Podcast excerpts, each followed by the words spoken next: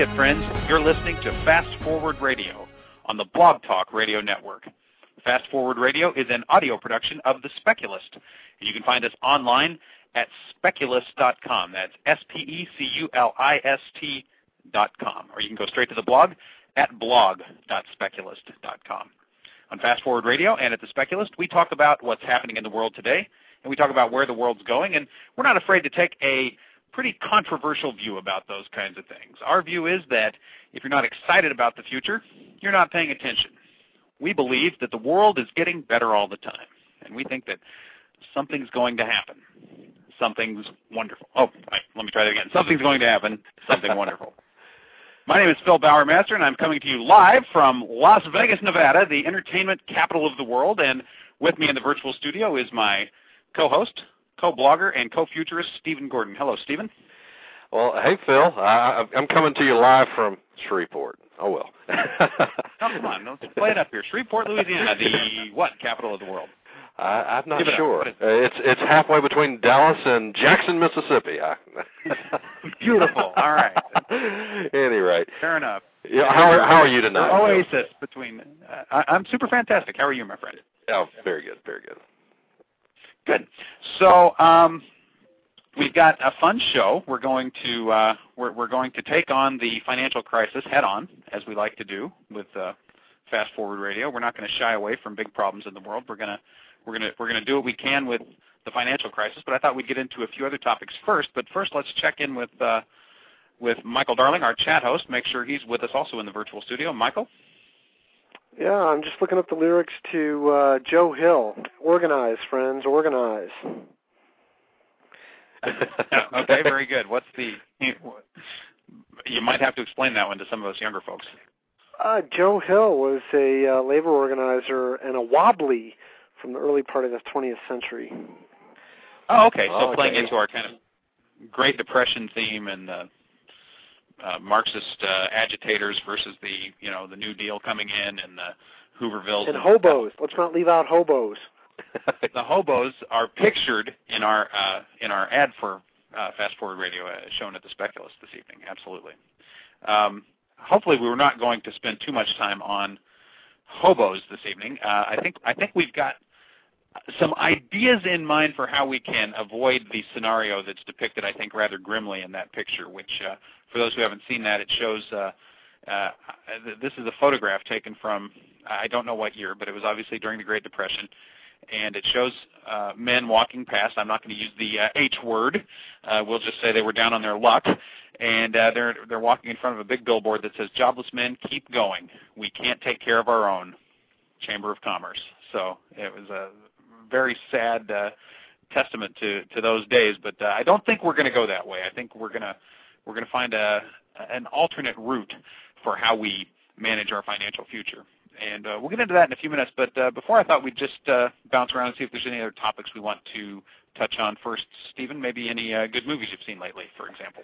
Well, I've seen two movies lately, um, and we didn't mention it last week, uh, but I I'd, I saw Eagle Eye before our last show, and I thought it was a uh, it, it's a paranoid vision of the future to some extent, but I thought it was a very smart and effective thriller, and I would recommend it to anybody who liked that you know like that genre of film. Um, I don't want, I don't need to talk too much about it because there there's some significant spoilers that could be said, and I'm going to just kind of uh, leave it at that. Uh, I recommend it, and in spite of the fact that uh, it's probably gotten some pretty negative reviews, I really don't understand why. It's it's uh, it's a fun show, uh, and so anyone who has not seen it, get out and go see it. But there's another uh, movie that I saw this week that I like even better, um, City of Ember. And, City of uh, Ember. So uh, City of Ember. that's an evocative title. I, I don't know anything about uh, that movie. Tell us uh, t- tell us a little something about that. Okay, uh, City of Ember. It's it's a city that it was built underground, uh, deep underground, uh, at, at the end of the world, and of course it's it's a real generic. Oh wait, wait, wait! Is this the one with Bill Murray? Is in this? Yeah, yeah, yeah. Oh, okay, okay. I've seen I've seen a trailer for this. Okay, I, I know a little more about it than I thought. Okay, go ahead. Okay, and it's a real generic end of the world type thing. They never really explain why, you know, what went wrong at the surface. But you know, they said, okay, we're you know we're going to put everybody underground for a couple hundred years, or at least a city worth of people underground for a couple hundred years, and uh, then we're giving them instructions on how to get back to the surface. Well, of course, 200 years is a long time, and things don't quite go as planned, and that is the basic setup for this movie.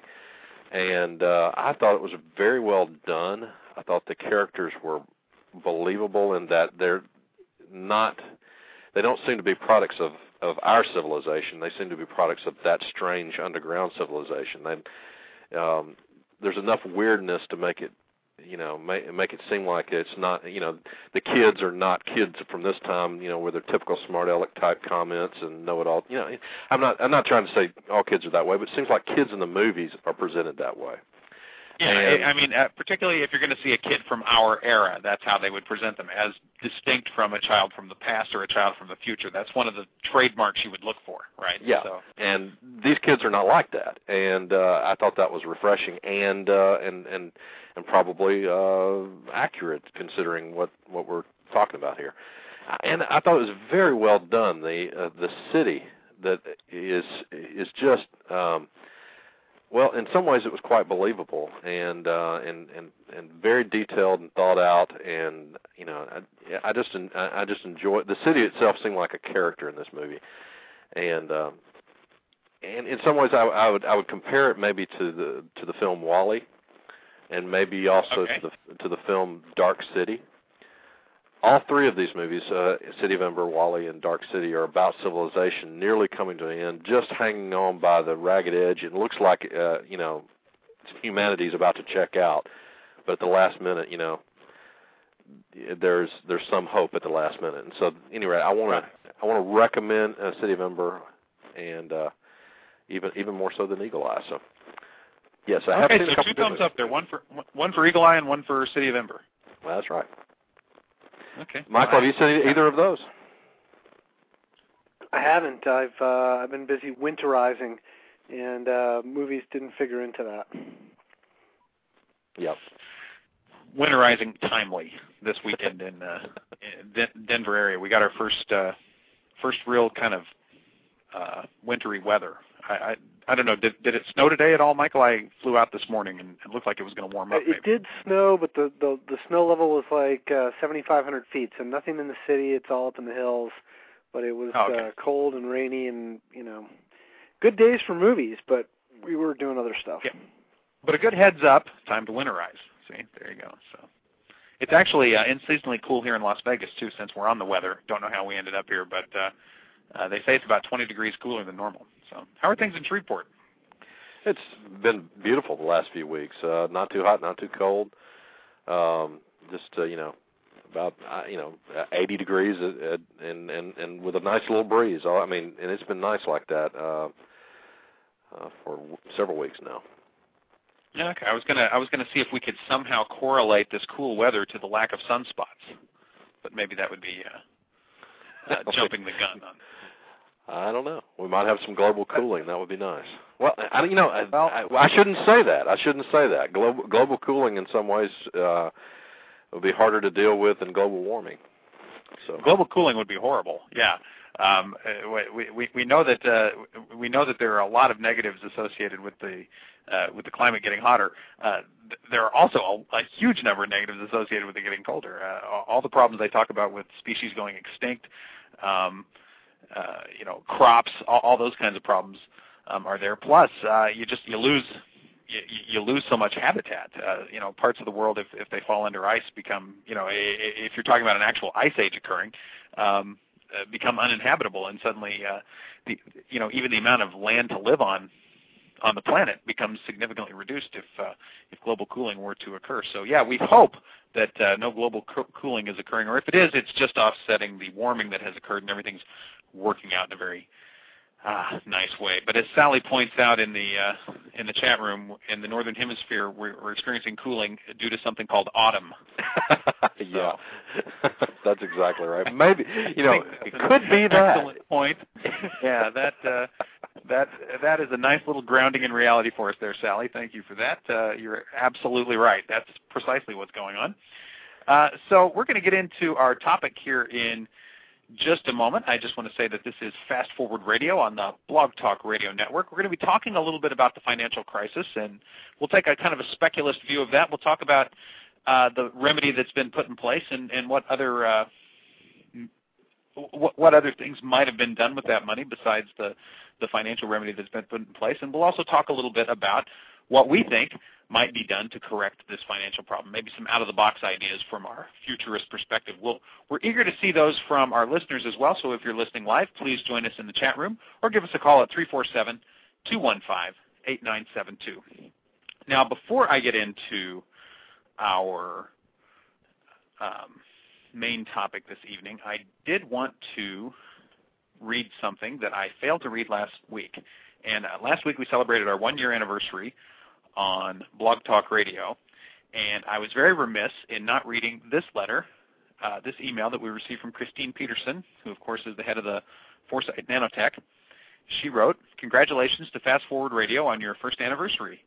In the year to come, I hope you'll be covering open source sensing, a new Foresight project, and our conference, Convergence 08, on November 15th through the 16th, being held collaboratively, collaboratively with a number of other advanced tech organizations, and she provides links to both.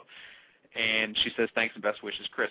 So uh, thank you, Christine, for those good wishes, and uh, we'll be sure and provide links uh, to both of those, both to the uh, uh, open source sensing and to Convergence 08 uh, in our show notes.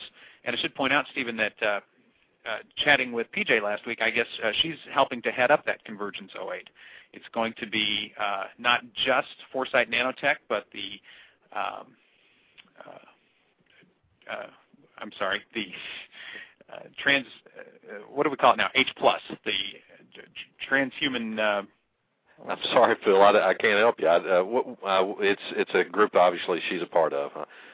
Tyler Emerson's group. Um, I'm a member. I should really be able to rattle off the name of it, but the uh, transhumanist organization, the famous one, uh, whose name escapes my mind for for, uh, for the moment. Pardon me. Um, otherwise known as H plus, they've recently been known as H plus, and I believe also Lifeboat Foundation and a couple of other organizations are also going to be involved. So this is going to be a big change for the uh, uh, for the Vision Weekend. Um, it's going to be kind of a influx of some new ideas and some new organizations uh, meeting with them in addition to uh, in addition to kind of the regular crowd who usually come to to the Vision Weekend. So I, I'm looking forward to seeing what they're what they're going to be doing. I think that's going to be a really exciting time. So uh, hopefully we can get PJ back on the show to talk about that a little bit. And you know we should really think about uh, one of the three of us uh, finding a way to get out there November 15th through the 16th. One, this one this really obviously is cal- in California, correct? Yeah, it'll be in the Bay Area somewhere. Last year they had it at the Yahoo headquarters. Um, cool. I'm sure wherever they have it, it'll be awesome. Um, yeah, it'll be it'll be some interesting location like that. Um, but uh, we should yeah, let's talk about that offline and see about maybe we'll send Michael. That's right. Get to pull together our milk money and send him on, huh? Yeah, yeah, I think awesome. so. Have him uh, have him covered, or one of us anyway should go. But uh, but that is uh, that's an exciting event coming up, and we'll look forward to having some additional details on that. Okay, so let's get into our topic. Um, our topic this evening is the Speculist Guide to Surviving the Financial Crisis. And uh, I want to start by talking about, uh, you know, what did we do to try to bail ourselves out of this mess?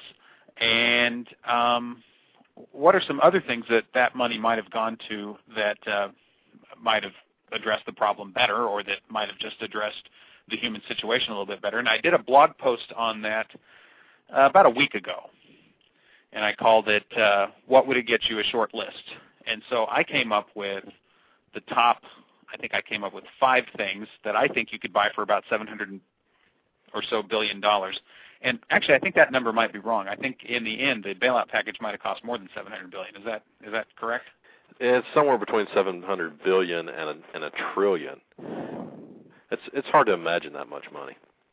Wow, it really is. That's a lot of that is a lot of lettuce right there. So, so we'll we'll stick to the lower figure, call it 700 billion, because I still think this is uh, this is probably accurate. So here are the here are the items I came up with, and we can we can talk through the different ones, and then we can add to them as as we see fit.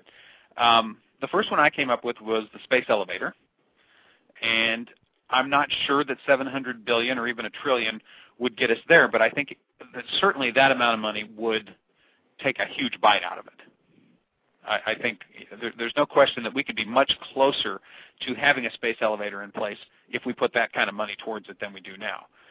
Uh, what, what this would mean for us, of course, is we'd get easy and reliable and cheap and continuous uh, movement of goods and people back and forth into space. And I think that that would open up space in ways that we can't even imagine. I think the economic consequences of that are pretty hard to assess and pretty hard to predict, but I think they would be significant. And I think that uh, were one or more of these space elevators to be constructed, that there, that it would probably be a, uh, the beginning of some kind of economic boom. That's my guess. If right. we were to put a space elevator in place.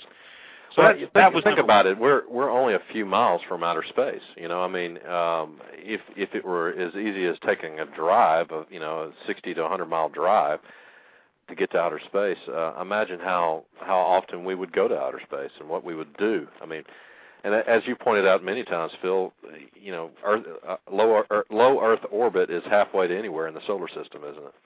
As far as the amount of fuel it takes to get there, it's just uh, the the expensive part is to actually get into orbit. Exactly. So uh, you, you know, yeah, I think in, in terms of opening up the universe for exploration, there's no question that the benefits would be enormous. You know, whether, whether it would be um, whether it would provide the kind of economic relief we're looking for in the short term, probably not. But in the long term, it would benefit us in ways that uh, it, it's pretty hard to imagine that uh, that a quick 700 million dollar credit fix is is going to. So, so, so that's item one, and and um, it's I, I guess the the point of all the items on this list is it's just too bad. It's too bad if we have that kind of money to to throw around, we're not spending it on any, any of these items, right? Right. So my, my second item was a nuclear fusion power plant, and the thing is we don't have a clear 100% path to what's going to get us to reliable working nuclear fusion power generation. There are there are a couple or three major ideas uh, there's one model that's being worked on in Europe. We have a slightly different model that we've looked at in the U.S., and then sometimes we're on board with the Europeans, sometimes we're going a slightly different route. And then there's this kind of interesting idea that, uh, that came up with that, that we've blogged about a little bit at the Speculist. And we've said, well, maybe this electrostatic field idea of containing a, a nuclear fusion reaction is, is really the right way to go. The point is, for that kind of money, for $700 billion, we could probably try a couple or three different ways of getting there, and have stand a really good chance, I think, of getting to reliable nuclear fusion power. Now that one, uh, I think the economic benefit is a bit more straightforward.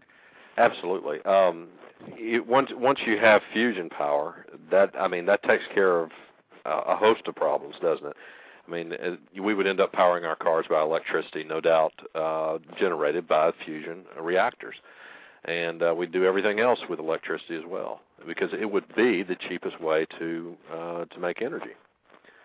Exactly. I mean, once once you've once you've got that going, that's probably how we're going to get energy from from there on. Most other methods of generating power are going to become obsolete at that point. That's right. And at that point, it, it you know our the path that we're already on to um, uh, to developing electric cars and so forth is, is only going to be enhanced by the fact that we've got this abundant, safe, clean means of producing the electricity to do it. It seems like that'd be a real game changer for the world economy if we were to adopt nuclear fusion power. And I think, um, and I'd be interested because I know Michael has read about this one quite a bit. Michael, I'd be interested to know what you think on that. Do you think 700 billion could get us to working nuclear fusion? Bussard thought um, last year, uh, last summer, in fact, 15, 16 months ago, and the technology has advanced since then. He thought for less than 10 million, 15 million at most, you could ha- you could prove concept for his um, uh, uh, electrostatic containment field. Um, and if 20 million would proof of concept, and I'm just rounding up, and say another 200 million to um, actually build the thing, well, now you got 200 million divided into 700 billion. It's a big number. You could try and fail many, many times. I think you'd be there. It seems to me that uh, that you you would have enough runway with 700 billion dollars if it's ever going to happen to get there. And uh, uh, of all the uh, of all the different ways to get to essentially free energy. I mean, uh, as close to free energy just about as you can get, other than say solar. Uh, th- this this would be the this would be the thing to try. Um, yeah, when when you look at it that way, you think about.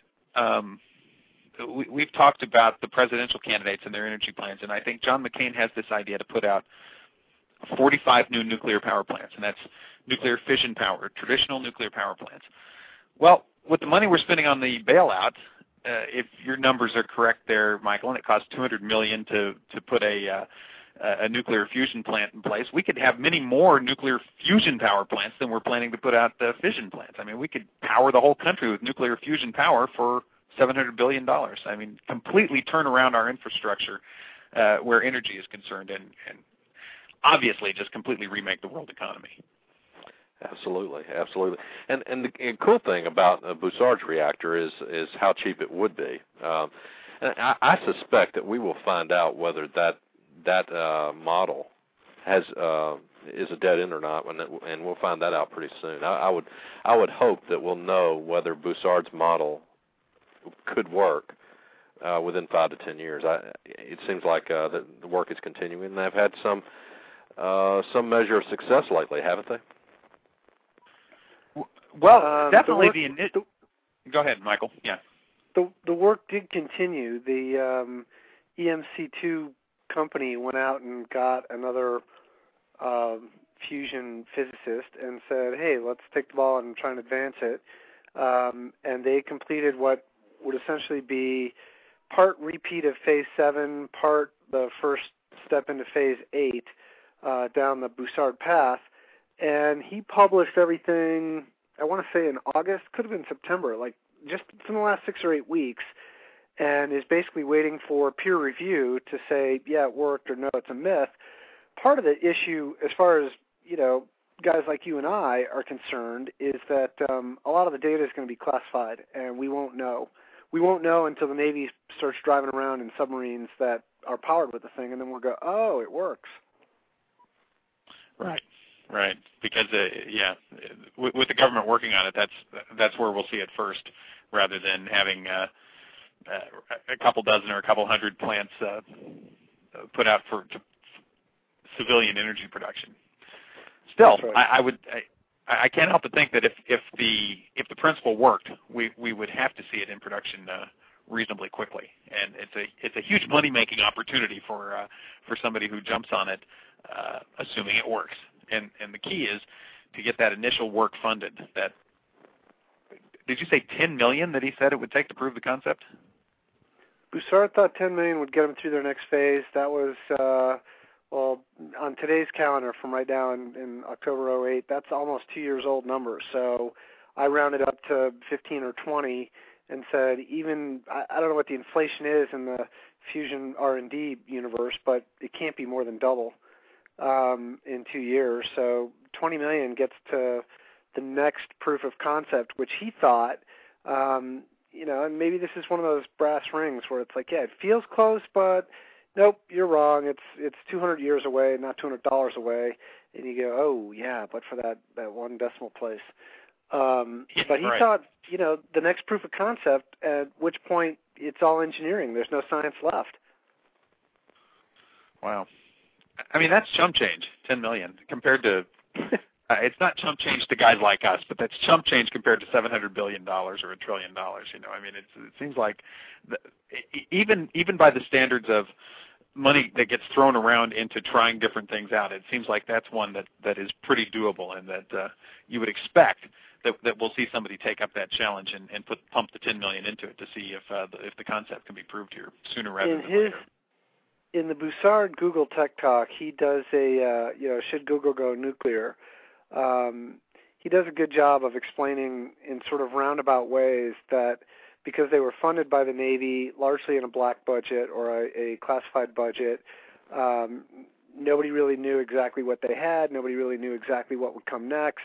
And if the Navy funded it, great. And if they didn't, it was going to be hard to get uh, authority for somebody else to pick up the ball and run with it. Well, somebody else did pick up the ball and run with it, so implicitly, whatever classified hurdles there are, they're you know either manageable or uh, smarter people than than me went through it and said, "Hey, let's let's fund this a little further." Right. Well, I hope that uh, I hope we hear more about this. It's too bad it doesn't seem to be on the radar of the popular culture. It's not something that you hear about in the news, and certainly it's not anything that is being discussed in, in terms of the presidential campaign. But uh, uh, I, I hope that this one gets enough attention to, to, to carry on because it sure looks like uh, something that could be a big game changer for us. Well, Now you know, uh, ten, ten million dollars, as as you pointed out, is it doesn't have to have a lot of attention to get ten, to get ten million dollars thrown at it, and uh, That's true. and uh, so it, it, this is one this is one of those things that could end up blindsiding, uh, uh, you know, all the wise men who uh, are out there trying to predict what the future is going to be like. You know, what what if we have a fusion reactor uh, up and up and going in five years? You know. Uh, Right. Well, and, and, and the thing about that is, I guess when you look at this, and especially when you look at item three on my list, when we get into that one, um, there, there's a possibility for some of these technologies to bring tremendous economic benefits, but also to cause outrageous economic disruption. And Right. I, I think we would see that from, from nuclear fusion. I think we would also see that from my third item on the list, which is the universal assembler. And this one is a big question mark. You know, how how much money it would cost to build a universal assembler begins with the question of, well, what exactly do you mean by one? And uh, the picture I show is actually kind of a Tinker Toy uh, prototype uh, rapid replication device. And, and we know that um, there has been a good deal of work in the direction of making electronic material fabrication, uh, object replication uh, at a macro scale real, uh, you know, over, over the last couple three years. Um, it's still got a ways to go, and you know, we're, we're not to the point yet where you you hook up a device, you know, the dream we talk about, where you hook up a device similar to a printer to your computer, and then you go uh, uh, online and you look for a picture of a cell phone and you hit, yep, that's the one I want, hit print, and then the actual mobile phone device or iPod or you know any really any material object you can imagine comes out because it's been fabricated in that machine. It's been built in three dimensions and to you know correct engineering and electrical specifications by the by the replicating machine. We've got a ways to go before we get to that, and before we get to the true universal assembler um, that uh, that we imagine, we're probably talking about something that would work uh, via molecular nanotechnology. We're probably talking about something that would that would work by constructing um, these items at the molecular level, building them up from atoms, as it were. Um, Well, we already seven hundred have billion dollars get us there? That's the Yeah. question. what we have now is uh, our fab labs, which basically would are 3D printers that would you know print something out of plastic or whatever, and uh, you you uh, you could print out you know uh, I, I suppose with a, an advanced enough fab lab you could just tell it uh, print print me a radio or print me this or print me that. Doesn't matter what what it is, it can just print it out. But what you're thinking about, uh, Phil, would be the next next step up is to actually uh, assemble something at the molecular level, which is a whole different ball game. Right. And I guess the question is, how far down that road, and, and maybe it's the road of achieving uh, true molecular nanotechnology, true atomic scaled precision in uh, assembling, uh, in manufacturing and assembling matter, um, would $700 billion get us? Uh, from talking with folks at the Singularity Institute, I get the impression that a billion dollars would push us way, way down this road. So you have to think that 700 billion would get us reasonably far.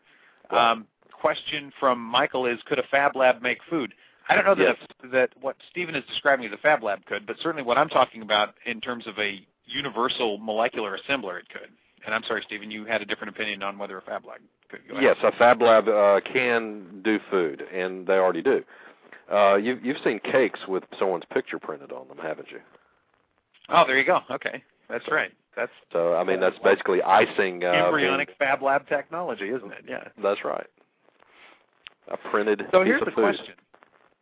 Actually, let me say this first. This is Fast Forward Radio on the Blog Talk Radio Network. We're talking about alternatives to the financial crisis and what we might have done with the financial bailout money other than spend it as we have.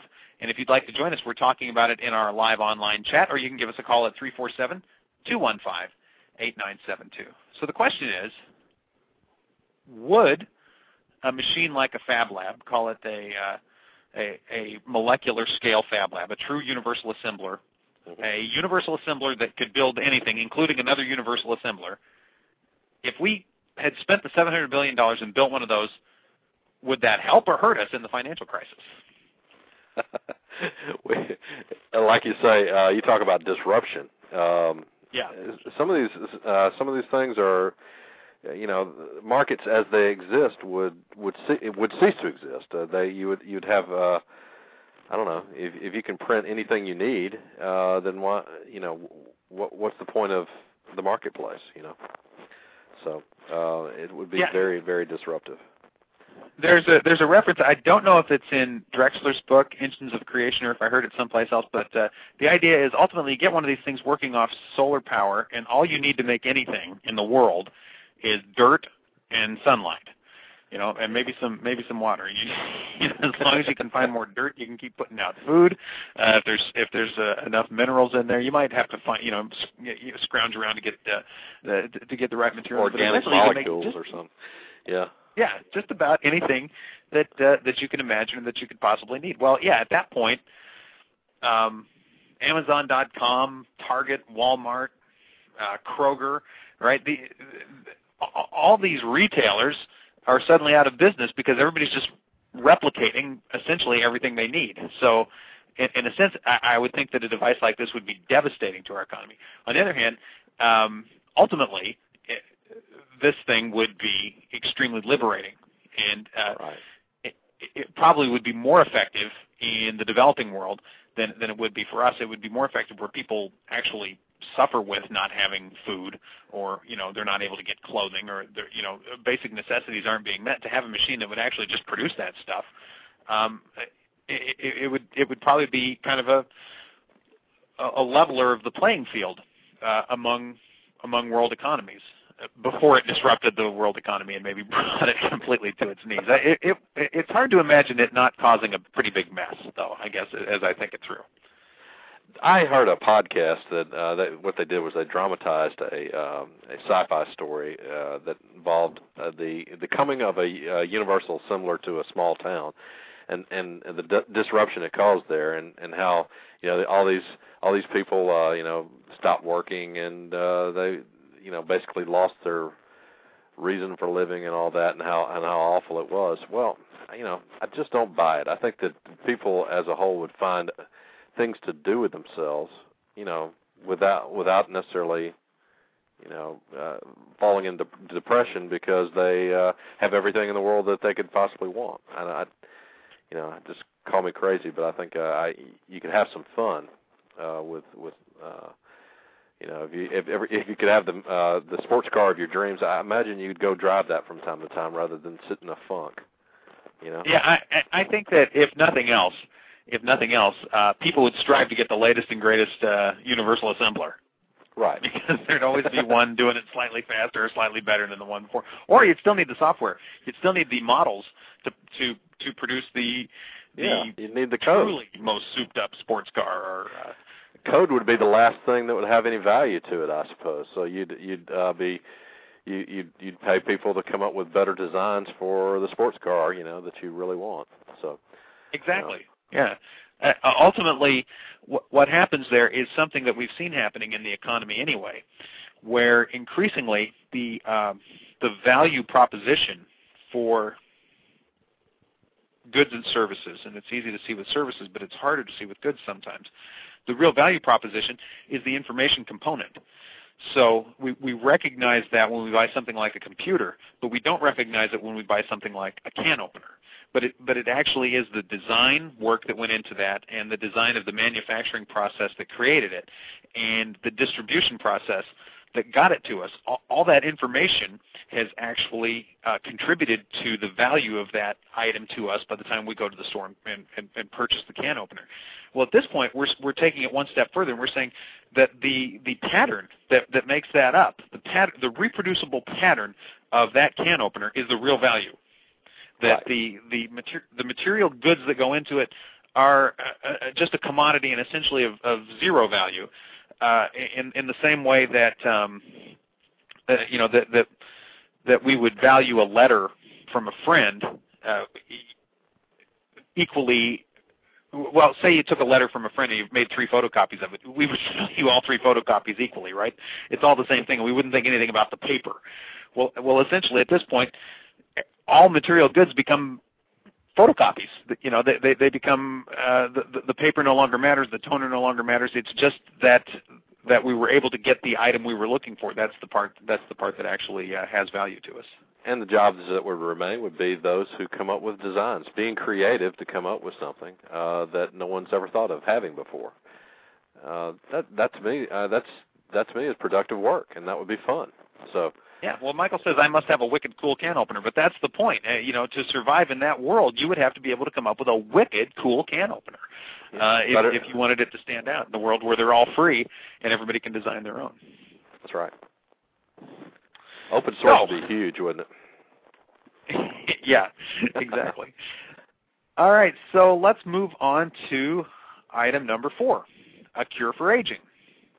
And I don't know, you know, Stephen, I know that uh, we've both read this book and uh, the uh, uh, Aubrey de Grey's book on the subject, and we've interviewed him, and we've we've talked about this quite a bit. Where do you think this would be a good question for our friend David Gobel? Where do you think seven hundred billion dollars would get us in terms of uh, moving us moving us towards a cure for aging? Well, Aubrey de Grey, I believe, is uh, has compared the SENS project, uh, strategies for engineered negligible senescence. He's he's compared that to the moonshot. And if 700 billion buys us how many moonshots?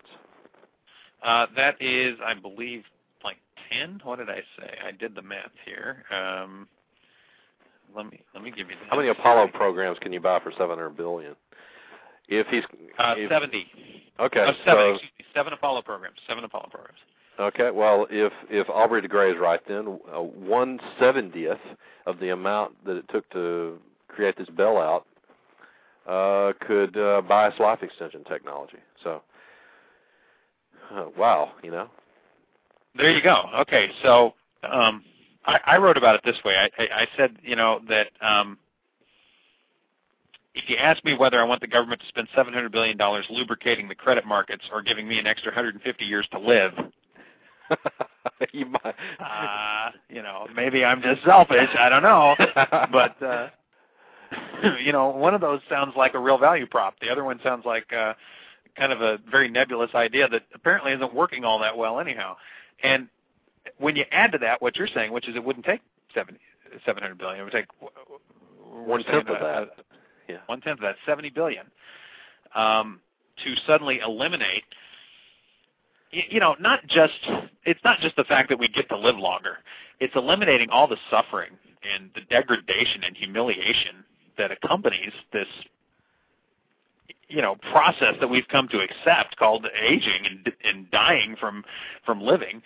Um you can't put a price tag on that. I mean how would you say what that's worth? I i don't think there's there's any amount of money that you could say that that that that's worth. But to get it for any amount 700 billion, a trillion, 10 trillion, seems to me it would be a huge bargain. Yeah.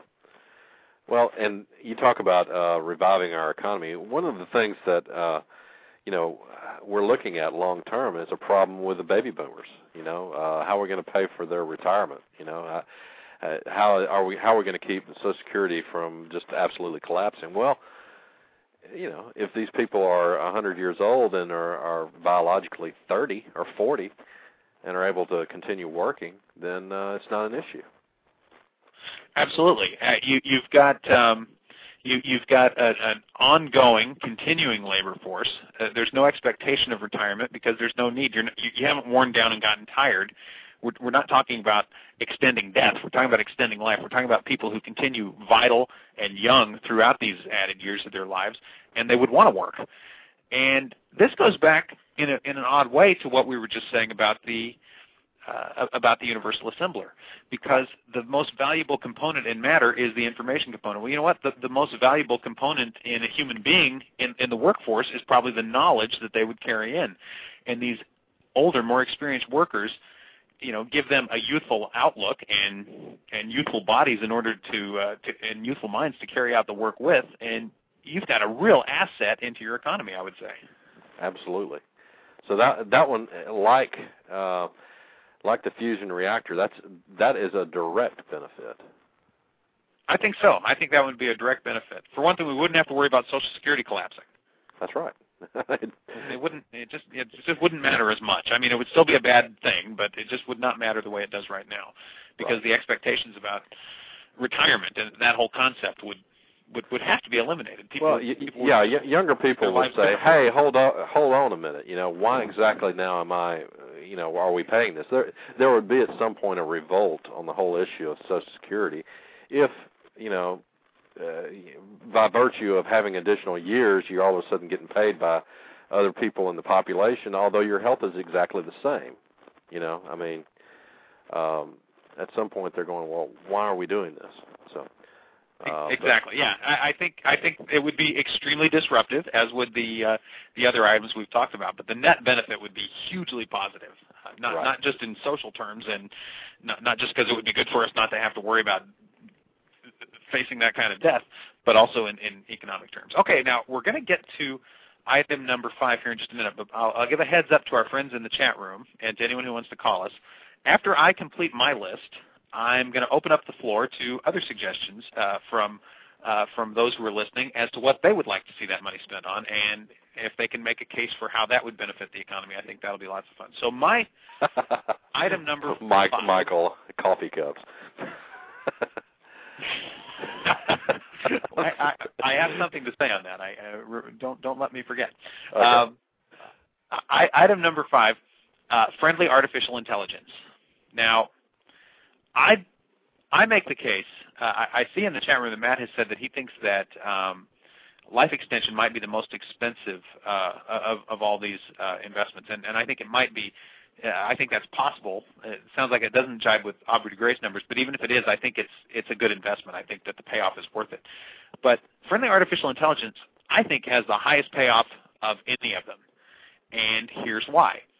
Um, there's no question that if it's possible to get there, in my, in my mind, there's no question. If it's possible to get there, $700 billion would get us there. I think that if, if we put that kind of resources into it, we could produce friendly, human-level artificial intelligence.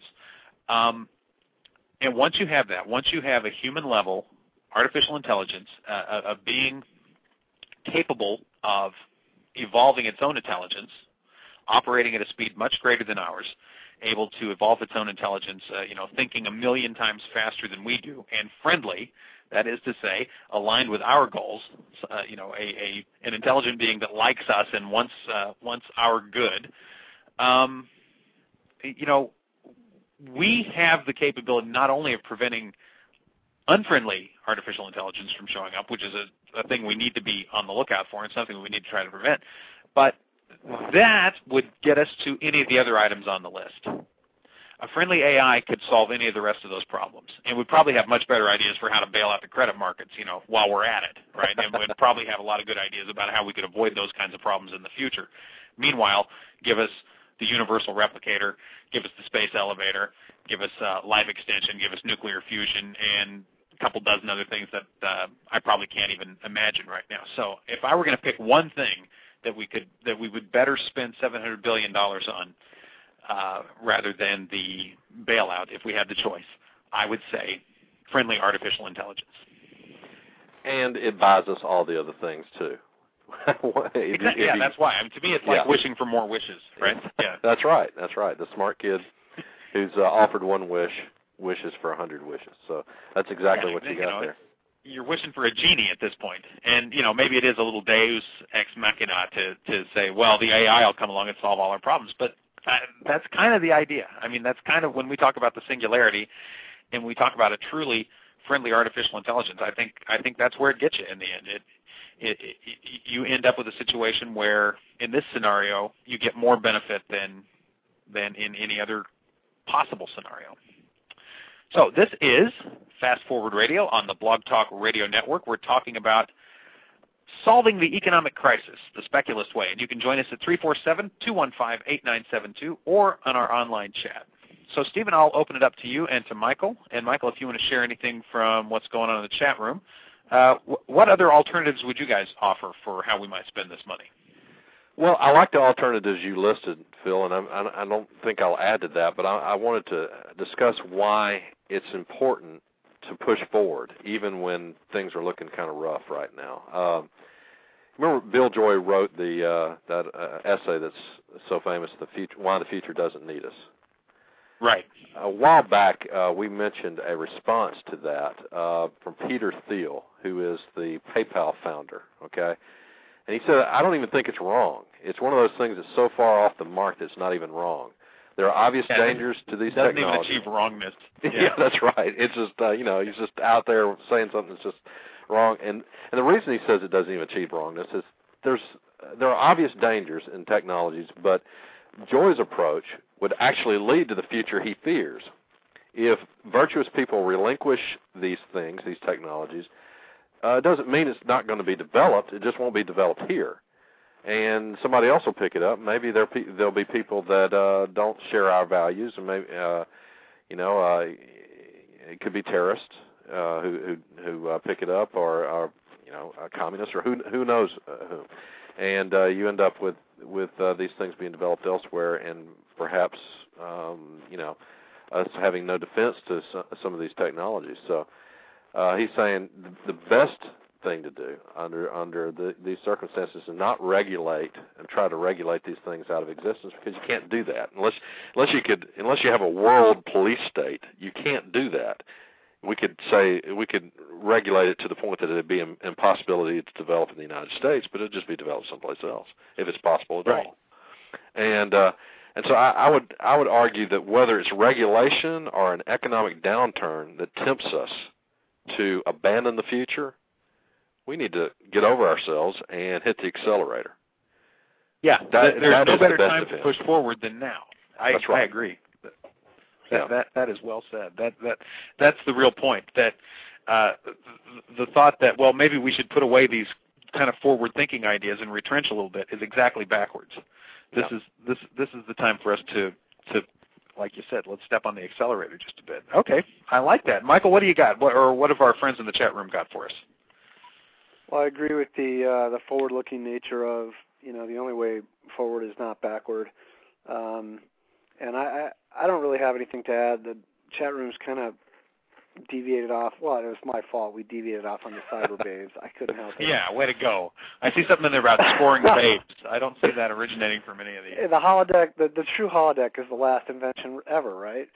But um, That's right. Uh, I, I would say that We have and- discussed and that, It goes, it goes along with uh, both of yours and Stephen's, I think, aptly expressed optimism that uh, the way out of this is not backward but forward. Um, I would just say that we live in the greatest time that we ever knew about. Um, and so, if if humans lived somewhere else, some other way, other than what's recorded in our the history we know about, and it was better than this, great. But we don't know about it. As far as we know, this is as great as it's ever been. And um, you know, people get down and they want to get pessimistic, and I, I understand why. I'm sympathetic to to the hardships and what's going on in the markets, but at the end of the day, uh, this is this may not be as good as it was, say, three weeks ago when we didn't realize the market was about to crash, but um, it's better than three months ago, and it's better than three years ago, and it's better than three decades or three centuries or three millennia ago, and it just keeps getting better. Absolutely, and I think that's that's key because I don't know what it'll be like three weeks from now, but I I have a strong feeling that three years from now it'll be better, and if not, I have a very strong feeling 30 years from now it'll be better, and if not, I have an extremely strong feeling that 300 years from now it'll be much better than anything we can even begin to imagine, because that seems to be uh, the trend, and uh, that's that's really where that, that's really where time seems to be taking us. Well, I saw a couple of interesting uh, thoughts from Rob in the chat room. Um, he suggests that uh, another thing we might have done with the money is fix global warming. I think that's a that's a good one, and I like this idea: more research into time travel. Um, because Yeah. with the research into time travel, we could go back in time and prevent all the stupid things we did to get ourselves in an economic mess to begin with. But there has to be a create a time consensus on what got us here, though.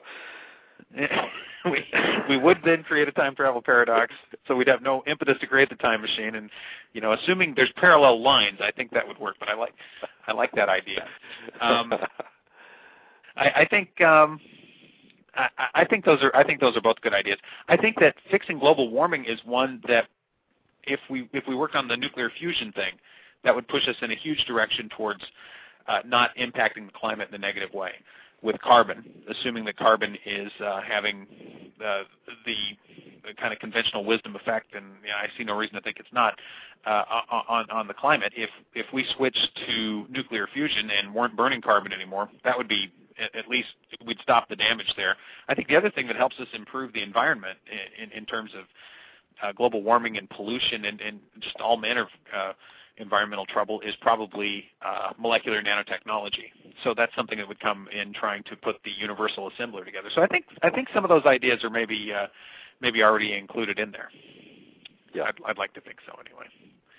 So that brings us pretty far. Now let me throw this out. What about um, other ideas, ideas that aren't just cool and would have been other good ways to spend the money, but are there particular speculist type ideas for what we should be doing directly to deal with the financial crisis? And I have to say, from the outset, I'm throwing this out here, and I got nothing. I, I have no idea because I, you know, I, I'm in over my head trying to uh, trying to even understand the markets. But I just wondered, Stephen, just, can, can well, you think of anything that, that that we might do?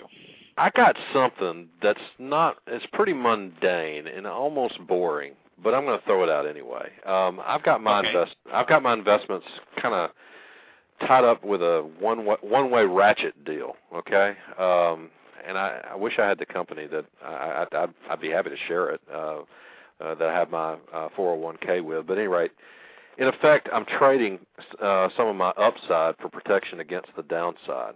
Okay, and right. um, and, and you know, in, in effect, uh, you're you know when the market's good, you're doing worse than everybody else uh, because you're paying in, a, in essence for a insurance policy for when the market goes down, and then you're just flat while while everybody else goes broke. Um, and uh, I, you know, I think it would be, I think it would be an awesome idea if if this, this idea really catches on uh, you you know IRAs and 401ks could be protected this way, and then you know, uh, number one, it would be a great thing for those who are like approaching retirement or already in retirement that they don't they don't lose their retirement, you know, sure. right at the mo- right at the moment they need it. So I mean, th- it would it would protect against those kind of individual tragedies, but it would also stabilize the markets.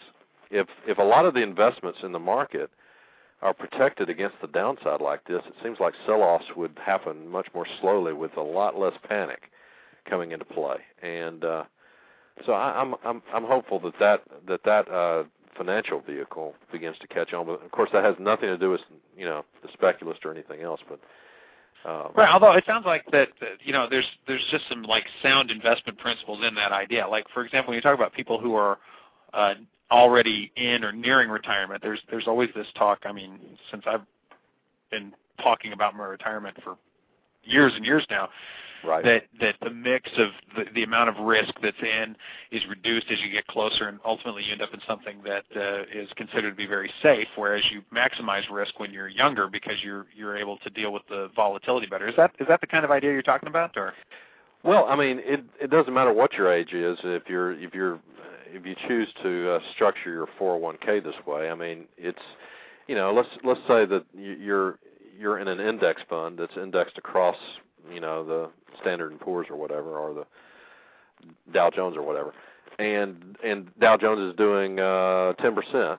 Uh, you might just be getting an 8% return on your investment because 2% is going towards per, paying basically for protection against the downside should it come, and and it does, right. it always does. So um, you know, I, I would imagine if if I were the company that were doing that, I'd be taking that money and and buying gold, you know, so that when the market goes down and gold goes up, they're protected. So, anyway, it's uh, um, it's it's an interesting idea, and uh, I'm I'm hope I'm hopeful that uh, we explore it as as a country um, in the future, so that you know perhaps uh, future downturns won't be quite as dramatic as this one.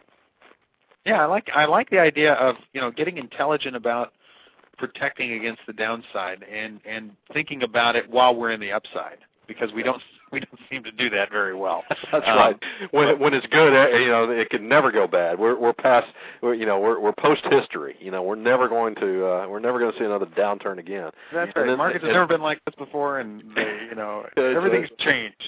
And, and, in. and then when it's bad, it's never going to be good again. It's just you know we're all screwed. Well, it's it's neither, you know, but so maybe we can cut the tops off of the market and fill in the troughs a little bit. Um, and it's always and and it's always in an upward direction over the long term. So, Absolutely.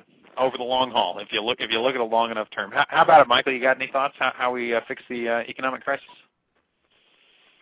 no, I got nothing. you got nothing. Well, I see uh, Rob has kicked in one government for one earth, and I love Michael's response here in the chat room. Government is so 20th century. I think uh, that uh, that is a great statement of one of my uh, basic basic philosophical principles. As a matter of fact, I, I I envision a world where we've got software, okay, that's that's preventing the financial risk that Stephen is talking about, and the government of the earth is something along the lines of the uh, committee that uh, that manages Linux. Okay, or maybe it's more like the people who run Wikipedia, if that's uh, innocuous and yet sort of scary enough for everybody. That's that's what government I think will ultimately come down to. You know, it'd be kind of a uh, kind of this exercise in in managing around the, the, the, the margins of sort of keeping a few basic things in, in line while the rest of us are enjoying uh, this unbelievable productivity and uh, well, just uh, th- this lifestyle that's almost unimaginable to us now. That's the future that I'm looking for. Rob Rob suggests take away money, replace it with a human achievement point system. I would ask Rob, then what is money now? I think money is basically a human achievement point system. But anyway, Yeah, it is. It, it is. But, but, but you're like you're able to save and transfer the points. I guess that's yeah, that's right. you can you can be born into a family uh, where you've achieved nothing and uh, you get all the points from uh, six or seven uh, generations. or tell it to Barry Bonds' ex-wife as, uh, as Michael.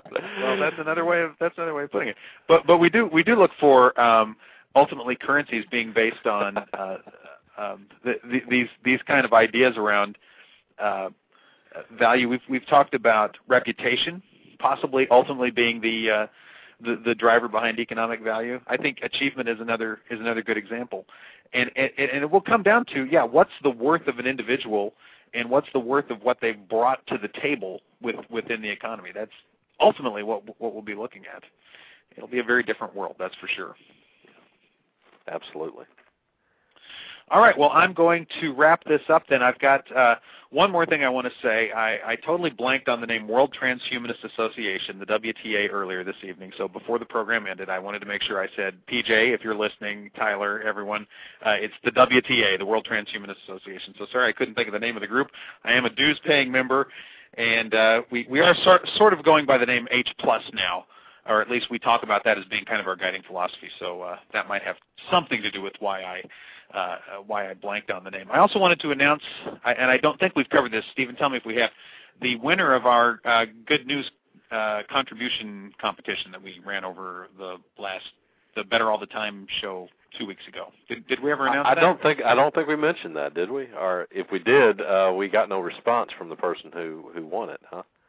Well, actually, that goes back to Mike D, who still has not claimed his cup. So, Mike D, if you're listening, uh, you got a freaking huge uh, Fast Forward Radio coffee mug coming your way. But uh, meanwhile, I know Matt's Doing is listening. So, Matt, uh, you and OK David Ray tied for the best, better all the time contribution, and uh, we could not decide between the two of you. Therefore, we're giving both of you not a uh, Fast Forward Radio freaking huge mug, but a Speculist coffee mug. And those are uh, not freaking huge, but they are not so wee. So uh, look forward to getting both of those to you. Uh, write to us at the um, uh, the Speculist email address that's shown on the front page of the Speculist, and let us know where to ship those. And congratulations and thanks for your contributions. And at that point, I'll say, what's our music for this evening?